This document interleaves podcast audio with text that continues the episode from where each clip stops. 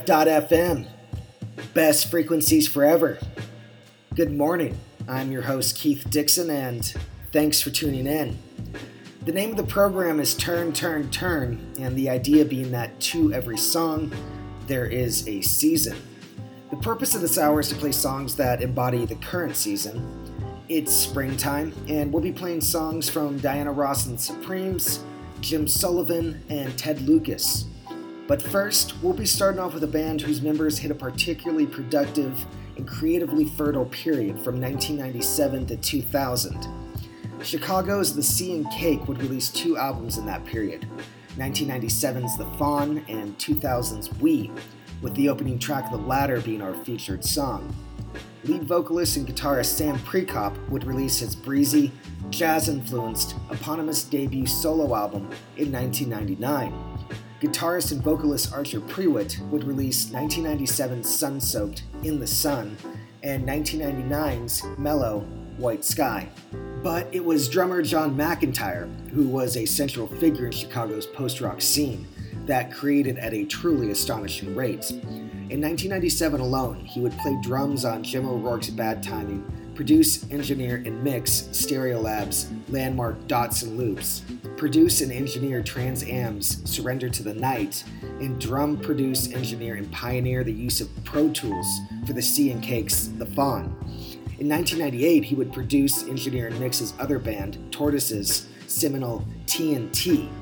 In 1999, he would produce, engineer, and mix Stereolab's Cobra and Phase's group play Voltage in the Milky Night, and engineer mix Brokeback's field recordings from the Cook County water table. And finally, in 2000, he would drum, record, and mix Smog's Dongs of Devotion, and drum, produce, engineer, and mix The Sea and Cakes We. And these are just a few highlights from his credits during those years. Pretty amazing output. This is The Sea and Cakes Afternoon Speaker.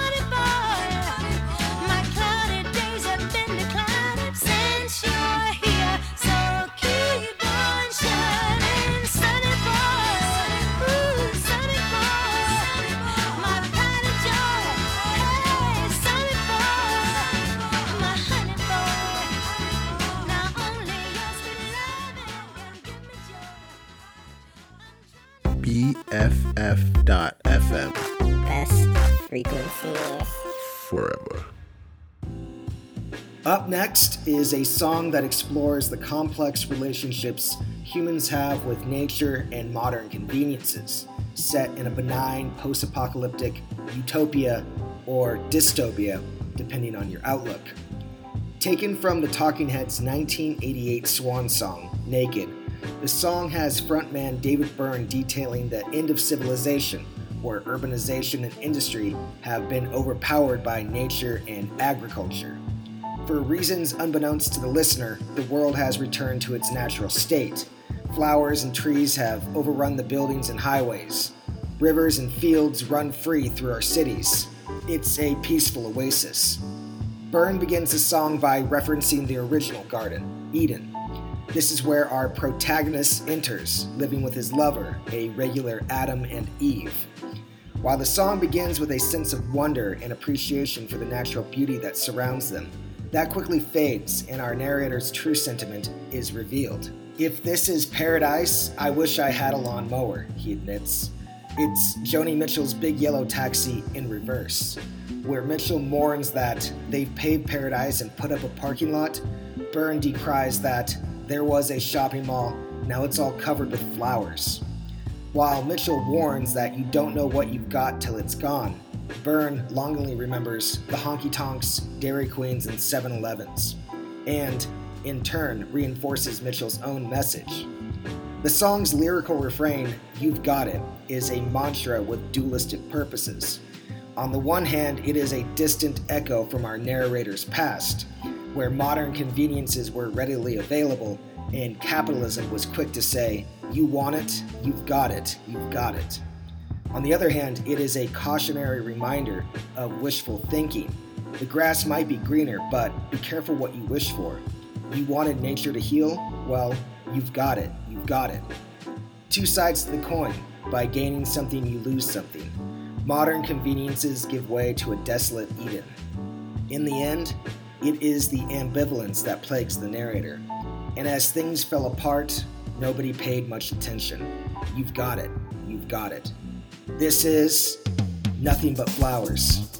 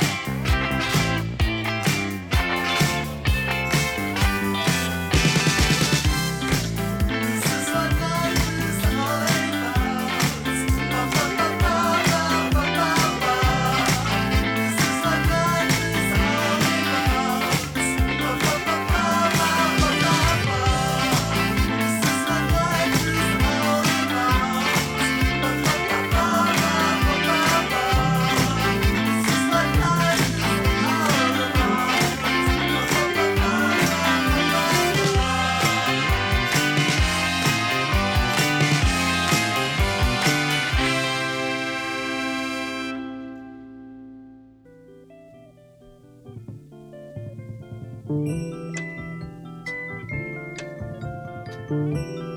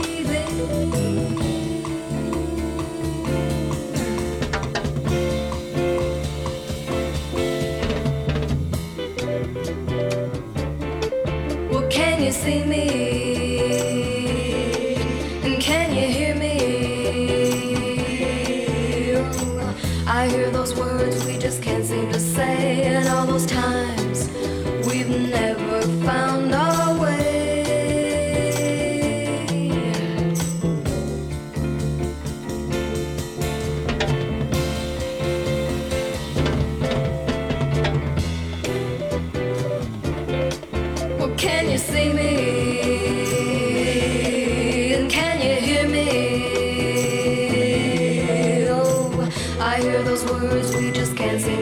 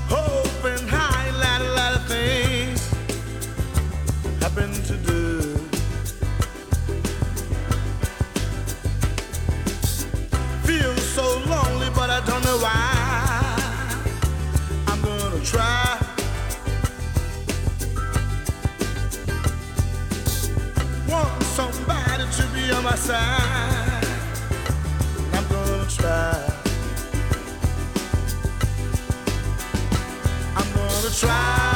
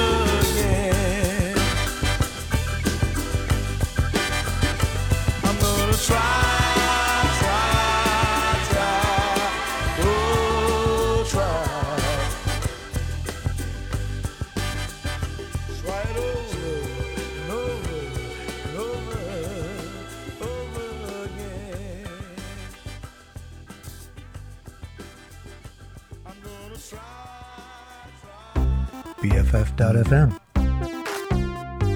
Best frequencies forever.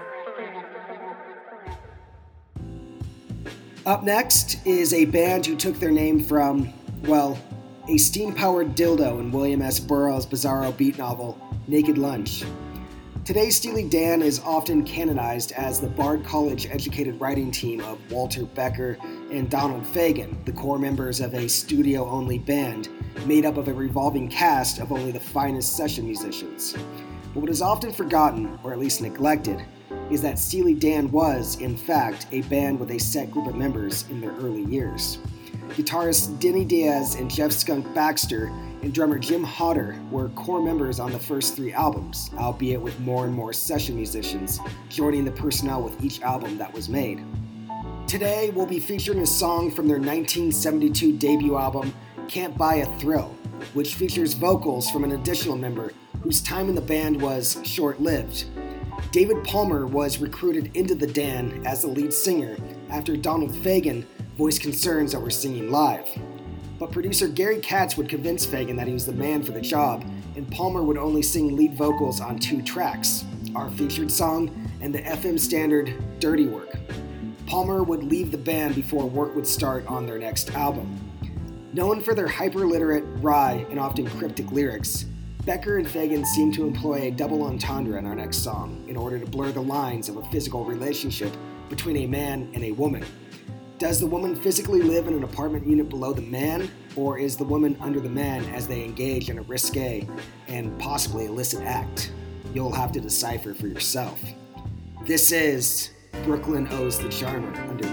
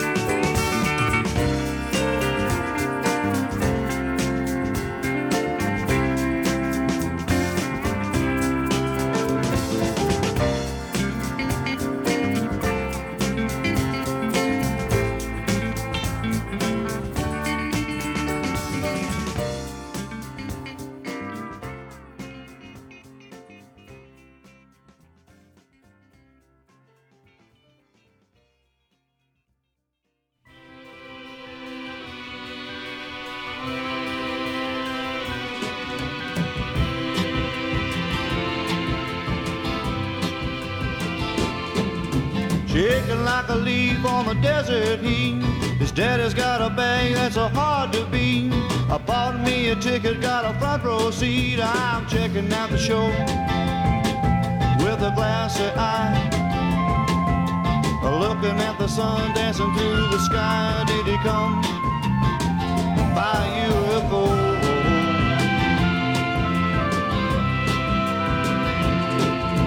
lot of tricks are pulled in the book I read. Only man I that got up from the dead. A lot of people living by the words that he said. I'm checking out the show with a glassy eye. Looking at the sun dancing through the sky. Did he come by UFO?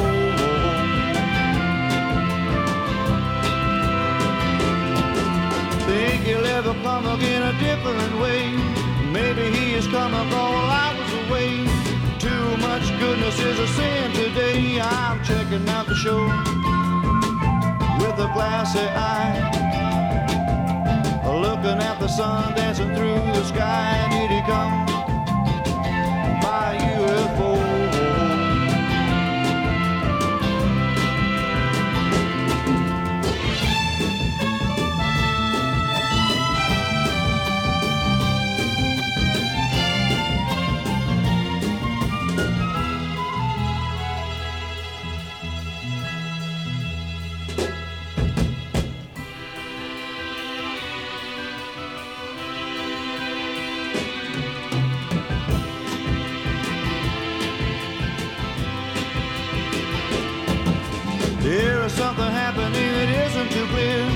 Just a little different than a previous year.